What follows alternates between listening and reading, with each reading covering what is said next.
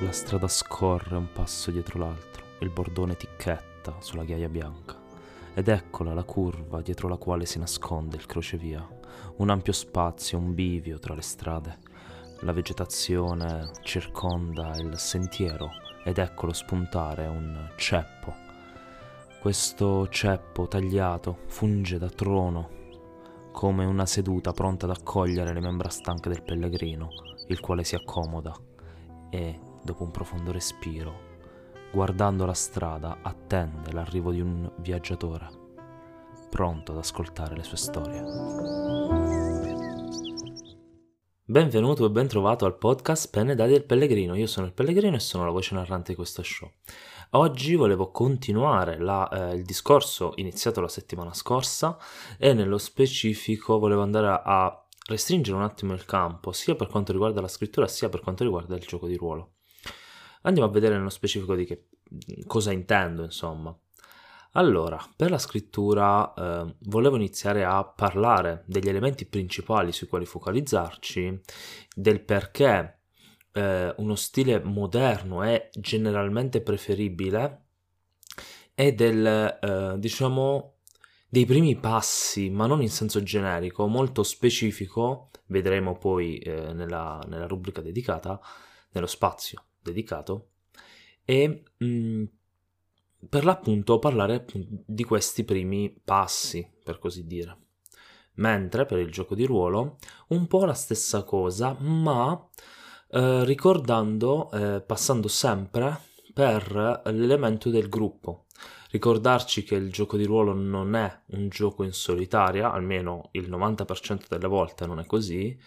Eh, ci sono giochi ovviamente eh, eccezioni a tutto ciò, però vedremo insomma, e eh, parlare di quello che è il, diciamo, di quelli che sono eh, gli andamenti degli ultimi anni in ambito di gioco di ruolo, ma anche di, eh, di community.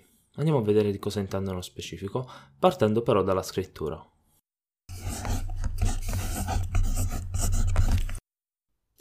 Come dicevo, eh, con la scrittura volevo parlare appunto dei primissimi argomenti importanti per eh, narrare le storie in forma scritta, ma in realtà vedrai che saranno argomenti molto traslabili praticamente a tutti i media, perché questo è proprio il core delle, delle storie, della struttura di una storia. Bene, però andiamo a capire come eh, questa cosa mh, si sviluppa. Partendo da un concetto, ok? Siamo nel duemilaventuno, non siamo più negli anni cinquanta, non siamo più nell'Ottocento, non siamo più nel Seicento, siamo nel duemilaventuno. Oggi eh, il, il tasso di lettura è estremamente basso, pochi italiani leggono, ancor meno leggono più di uno o due libri all'anno. Quindi... Mh, Questo perché accade? Diciamo che i motivi sono moltissimi, molti dei quali ovviamente io non li conosco, però uno dei motivi è anche l'attenzione del fruitore. Oggi eh, è veramente facile fruire di una storia, eh, ci sono i fumetti, ci sono i libri, ci sono i film, ci sono i videogiochi, ci sono le serie tv, gli anime, i manga, insomma, ci sono un sacco di... Uh, spettacolari uh, elementi, diciamo media forse, che meglio, che colgono, rubano l'attenzione dei nostri uh, possibili lettori e hanno plasmato in un certo mo- in un certo senso il modo di vivere una storia, ok? Nel millenovecentocinquanta, nel millenovecentodieci, ancora di più, non era così immediato eh, come è fatta una villa romana, ma oggi i, eh, diciamo, possiamo dire che la maggioranza degli utenti ha un'idea quantomeno stereotipica di come è fatta una villa romana. Quindi entrare in certi dettagli non serve più. Essere così minuziosi, essere così uh, dettagliati, non serve più. In più c'è un altro fattore, fattore molto più fisico, tecnico, ok? Noi quando eh, approntiamo fisicamente, quando entriamo in una nuova stanza o quando vediamo qualcuno che diciamo vediamo per la prima volta, e qualunque cosa noi vediamo per la prima volta, i dettagli che percepiamo sono pochi, nel senso sono, ognuno di noi ha una sensibilità diversa e quindi ognuno di noi si focalizzerà su una cosa, però ehm, ci sono degli elementi che risalgono, risaltano. Di conseguenza eh, descrivere l'interezza dei dettagli di un personaggio tutti insieme non, si, non serve. Perché? Perché il lettore comunque non lo vedrà, ma questo forse sto anche divagando. Tornando al tema, al, al motivo principale di questa discussione, ovvero le influenze degli altri media. Tutti questi media, tutta questa attenzione volatile che abbiamo, i social che ci distraggono costantemente, hanno portato a ehm, cre- creare una, diciamo, una nuova natura della lettura, una nuova metodologia di lettura, potremmo dire, ok? Un, mo- un nuovo modo di fruire i libri. E quindi noi dovremmo, essendo autori moderni o aspiranti autori moderni, stare a pensare su questo stile, uno stile più chiaro, più nitido, meno fronzoli. Però questo non è vero in assoluto, perché ci sono alcuni generi letterari, come la literary fiction, che dei fronzoli, delle, della vaghezza e di, di voli pindarici fa la sua forza. Ora, passiamo alla ciccia vera e propria. Questa era un piccolo, una piccola premessa che secondo me era importante fare, perché dimentichiamo spesso che noi siamo italiani del duemilaventuno e che il mercato italiano del duemilaventuno è diverso dal mercato francese del milleottocentocinquanta, è diverso dal mercato eh, tedesco del millenovecentosettanta, così come è diverso dallo stesso mercato italiano di dieci anni fa. Quindi questa era una premessa secondo me molto interessante da fare, e non pensare che io usi mercato in senso svilente. Mercato è semplicemente la totalità dei lettori, del bacino di utenza, l'utente finale. L'utente finale è colui per quale scriviamo, è una cosa molto interessante, molto etica pensarci. Ma mh, torniamo alla ciccia. Quali sono le prime cose a cui ti approcci quando esiste una storia? Come è, diciamo, eh, strutturata una storia ai suoi minimi? Se dovessimo dire quali sono le colonne portanti di una storia che non possono mischiarsi fra loro, che non possiamo anche dividere ulteriormente, beh, in realtà è molto semplice, sono solo tre. Abbiamo la trama, abbiamo i personaggi e abbiamo il mondo narrativo. Questi tre elementi sono elementi che ovviamente si toccano tra di loro, ma sono elementi distinti e che non possono essere ulteriormente suddivisi, ok? Tranne per capirli, per studiarli. Ma queste sono le tre colonne portanti di una storia. E perché ti dico questo? Perché sin troppo spesso io ho visto eh, lasciar perdere alcuni di questi elementi, magari personaggi piatti, magari trame raffazzonate, o ancora peggio per me, molto più spesso, ambientazioni ridicole, dove ridicole è inteso come povere, di second'ordine, ehm, eh, incoerenti, rovinate, ok? Come se eh, portassimo l'Amleto con grandi attori su un teatro di second'ordine con una scenografia pessima, sporca, ok? Ci rovinerebbe la, la storia stessa, la inficerebbe. Ora, questi tre elementi sono essenziali per una buona storia, e di questi trovi davvero tanto in giro, forse sul world building non così tanto, anche perché spesso c'è un piccolo fraintendimento. Si parla, quando si parla di world building si pensa a Tolkien che ha creato Arda, o tutt'al più alla Rowling che ha creato eh, Hogwarts. Ma in realtà il world building non è una cosa solo dei creatori di mondi fantasy o simili. E world build, si parla di world building anche quando scrivi un giallo a Roma, ok, a febbraio duemilaventuno. Che vuol dire? Vuol dire fare world building in questo caso, vuol dire ricreare la storia, il, l'atmosfera, i profumi, eh, le vie, ovviamente. far vivere la città in cui è ambientata, renderla tale che un romano si senta a casa, nel caso specifico de- di Roma, e, mentre eh, uno che non è mai stato a Roma capisca che è un, come dire, come essere in vacanza, quindi scoprirla, viverla, sentirla, ok? Questo è fare world building, perché devi pensare, devi capire, devi studiare. Scrivere non è un'attività per pigri. Scrivere è un'attività che costa fatica, costa impegno e costa dedizione. Bene, passiamo invece ai personaggi.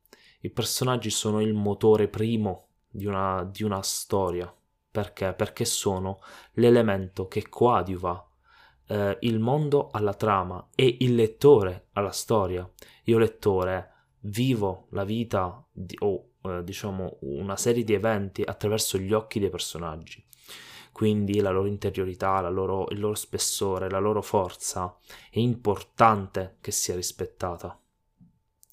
E anzi, ci sono un sacco di metodi, ognuno ti dirà la sua, c'è chi usa quaranta domande, c'è chi fa delle schede personaggi, c'è chi, insomma, ci sono diverse tecniche per approfondirli, però è intanto bene capire perché bisogna approcciarvisi ai personaggi um, in modo attento, ok? Tu sei un lettore, apri il tuo libro, lo hai comprato, lo stai leggendo e il personaggio protagonista è il personaggio con la qua- col quale o con la quale tu vivrai l'intera storia. Sarà il suo dolore quello che devi sentire, sarà la sua gioia quella che devi sentire. Ogni singolo momento, ogni singola emozione che vive il personaggio, tu devi fare in modo che la viva il tuo lettore. Perché? Perché quello è il bello di leggere. Leggere è come vivere un milione di vite. Non ricordo chi, forse Eco, disse eh, a ottanta anni un uomo che non ha letto ha vissuto una vita lunga, piena di eventi. A ottanta anni un uomo che ha letto voracemente per tutta la sua vita è come se avesse vissuto cinquemila anni, perché ha vissuto la vita di innumerevoli personaggi. La vita è l'esperienza, crescere, scusami, leggere è come crescere. È stato eh, tra l'altro riscontrato ehm, scientificamente che il nostro cervello, eh, in un libro ben scritto, quindi quando l'autore, il lettore è immerso nella storia, eh, non, dif- non capisce di star leggendo, pensa di vivere, quindi reagisce come se stesse letteralmente vivendo quelle sensazioni. Questo è straordinario, questo è davvero potente. E qui eh, entriamo nell'ambito della trama. La trama è appunto quella serie di eventi che costituiscono la storia, quindi il classico, non lo so, attacco del cattivone, piuttosto che la scintilla d'amore, piuttosto che l'assassino eh, di un personaggio e quindi tutta l'indagine. Insomma, quale che sia la storia che vai a raccontare, la trama è l'insieme di eventi. Una trama non deve essere originale nel senso comune del termine, perché originale viene spesso fraintese co- frainteso con unico, unico in assoluto. Nella storia dell'umanità non è mai stato raccontato niente di simile. Questa è una bagionata, abbiamo raccontato tutte le storie in questo senso. La verità è che non le abbiamo raccontate mh, nello stesso modo. Ogni autore ha una propria sensibilità, un proprio occhio, un proprio modo di vedere la vita, ok? Dettato da esperienze principalmente e da contesto sociale. Quindi la trama non deve essere originale come idea, ma deve essere originale, deve avere una sua potenza espressiva, una sua forza, una sua iconicità nel punto di vista tematico del, um, del, dell'autore.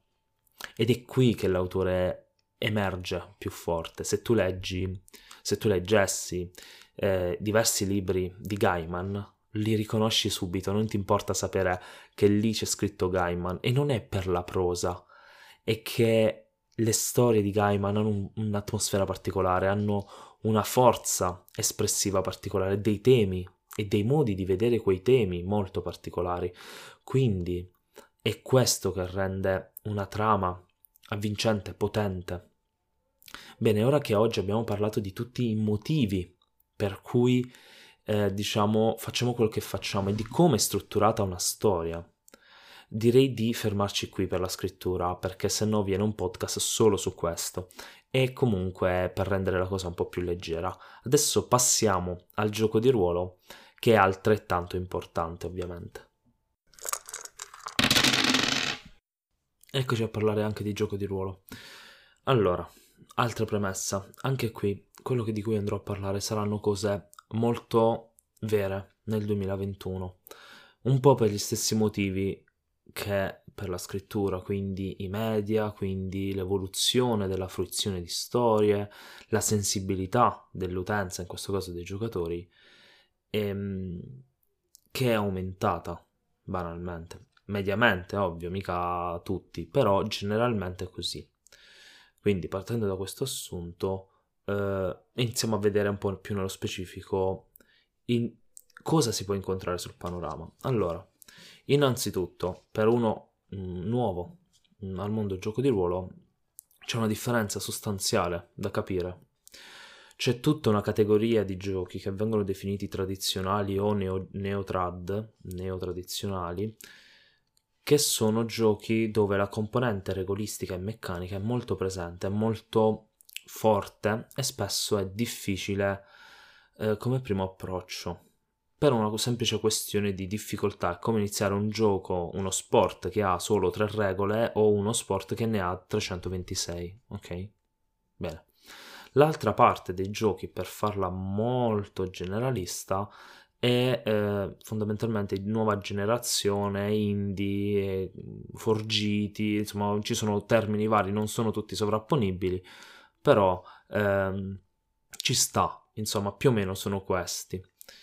Ora, qual è la differenza? Che questi ultimi sono estremamente eh, meno meccanici, spingono più su strumenti di narrazione, chiudono di più il campo. Solitamente i, i giochi tradizionali sono meno rigidi sui temi, sui tipi di storie, per esempio D and D è il grande esempio di questa categoria, eh, mentre i giochi neogen sono molto più rigidi sulle storie, quindi un tipo specifico di horror, tipo Richiamo di Cthulhu. Nel Richiamo di Cthulhu si gioca un tipo specifico di horror, non si gioca lo splatter o il jumpscare o l'horror, non so, americano con l'assassino. Si gioca il, la pazzia, la follia, il lento avvicinarsi del baratro. Quindi Uh, abbiamo da una parte dei giochi più ampi ma più difficili come approccio, o almeno questo è il mio parere, o comunque per essere più oggettivi più uh, complessi, ok, più stratificati come meccaniche, e giochi di contro più specifici, quindi più verticali su un unico tema o su un tipo di temi, ma molto meno ehm, regolistici, meccanici. Ti danno strumenti di narrazione ma pochi strumenti meccanici. Tutti e due questi eh, grossi, diciamo, questa grossa tipologia, queste grosse tipologie di giochi hanno pro e contro, ok? Sta a te mh, capire cosa vuoi giocare e capire cosa per te è un pro e cosa per te è un contro, perché magari, per esempio, per me i tradizionali sono troppo meccanici, io non c'ho sbatti di studiarmi quasi mai, tranne per esempio la Leggenda dei Cinque Anelli, che è molto più meccanico dei miei giochi preferiti generalmente, ma è un gioco che amo alla follia. Ma va bene così. Eh, però è una cosa molto generale, cioè molto personale. Mm. Bene, partendo da questa differenza, direi che adesso andremo a parlare di quello che secondo me è lo stile moderno, che potremmo definire così, che eh, diciamo prevede una serie di cose. Innanzitutto, lo stile moderno prevede una chiarezza molto eh, diretta all'inizio di tutto. Eh, in primis, master e giocatore non sono diversi. Il master ha solo un ruolo differente dai giocatori, come ce l'ha il portiere in confronto all'attaccante, ok? Eh, il portiere non lascerà mai la porta per andare a tirare un... un uh, Un, un, un rigore o altro, ok? Beh, oddio, forse è successo qualche volta, non sono così esperto nel calcio, però il concetto è quello, no?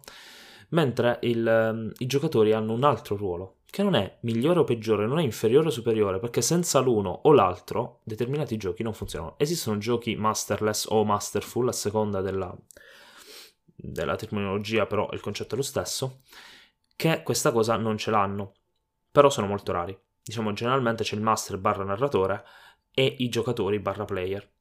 Ora, in questi casi, mh, diciamo che non esiste una reale separazione di responsabilità. Il master ha dei compiti, il giocatore ha, il giocatore ha degli altri compiti, tutti e due sono estremamente fondamentali, ok? E questo è importante capirlo sia per il master sia per i giocatori, perché non carica troppo il master di responsabilità che non sono sue e non carica troppo il giocatore di timore reverenziale che il master possa fare quello che cazzo gli pare. Scusami il francesismo.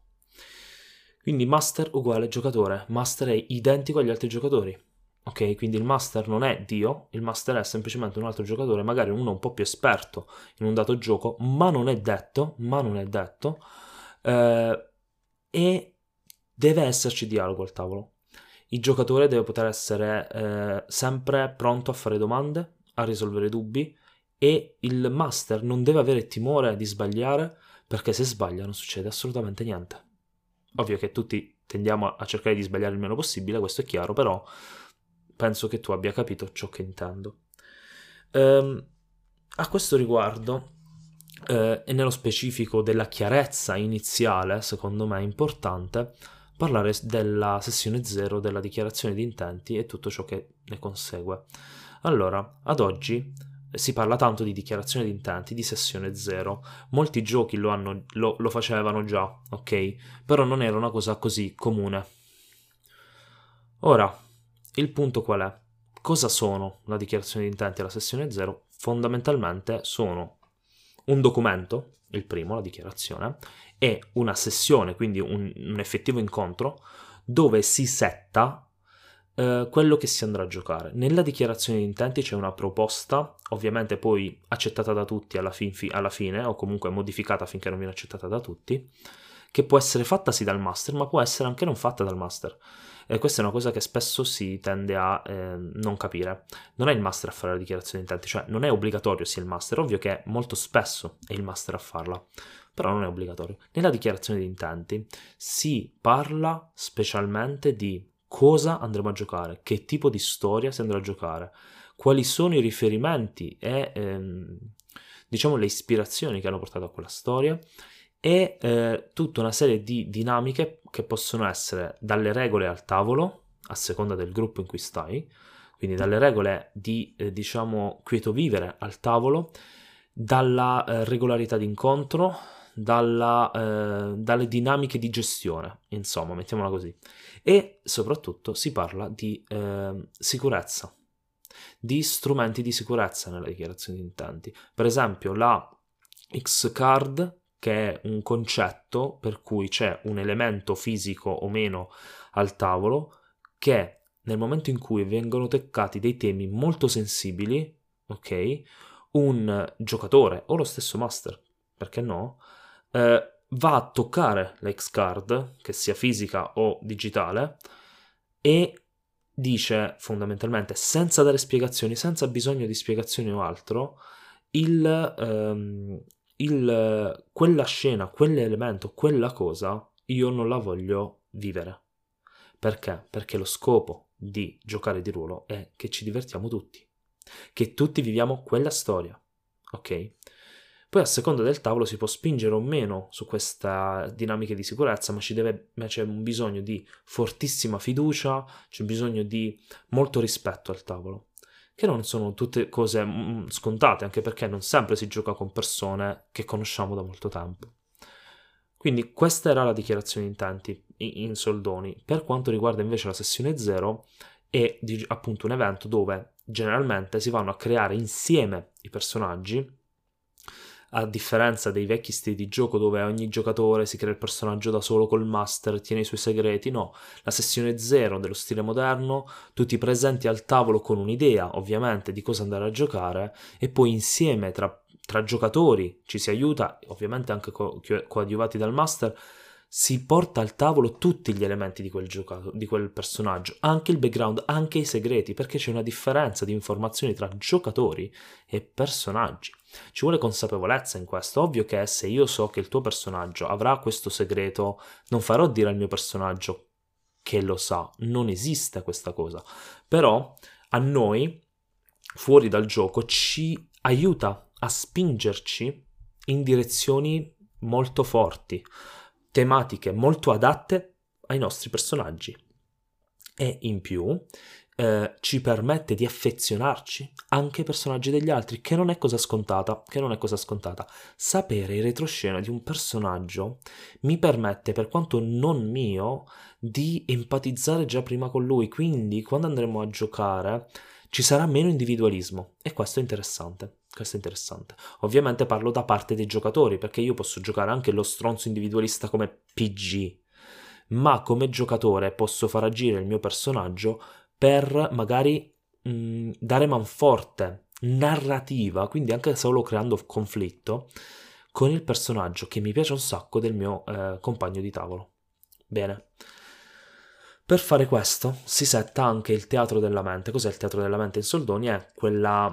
quel modo di immaginare mh, ciò che eh, ci viene narrato, in, nello specifico dal, dal, dal master, più o meno simile tra tutti. Qui concorrono quelle ispirazioni dette in, in, sessio- in dichiarazione di intenti, quindi film, anime, eh, tutto ciò che io posso usare per ridirti guarda, questo è più o meno l'immaginario che andremo a usare.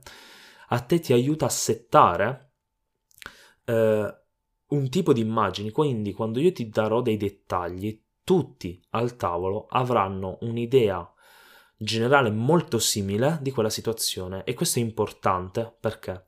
Perché nel teatro della mente spesso si vanno a creare delle discordanze tra giocatori, ma anche molto forti, per cui è poi difficile interagire con la scena, perché magari in testa una cosa la fai, ma il master ti dice sì, però questa cosa non era qui. O magari eh, l'altro giocatore non capisce un tuo assist perché non avevate immaginato la stessa scena.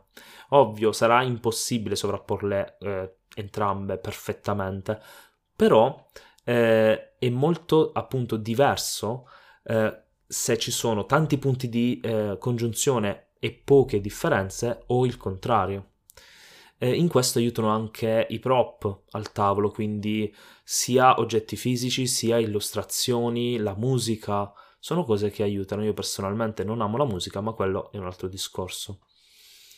Eh, ovviamente in tutto ciò concorrono sempre i gusti personali. I primi approcci a un tavolo da gioco, eh, fatta queste, diciamo, questi, pre, queste premesse, ovviamente, i primi approcci a un tavolo da gioco sono importanti, perché sono poi quelli che ci emozioneranno di più nel futuro e ci permetteranno di capire se il gioco di ruolo fa per noi o meno. Quindi, in primo luogo, secondo me, non è detto che il tavolo degli amici è quello giusto dove iniziare a giocare. Potrebbe esserlo, potrebbe esserlo, perché c'è feeling e tutto il resto. Ma non è detto, perché magari io non voglio giocare il classico barbaro che va in ira e carica, scusate eh, lo stereotipare, un, un meme fondamentalmente di D and D.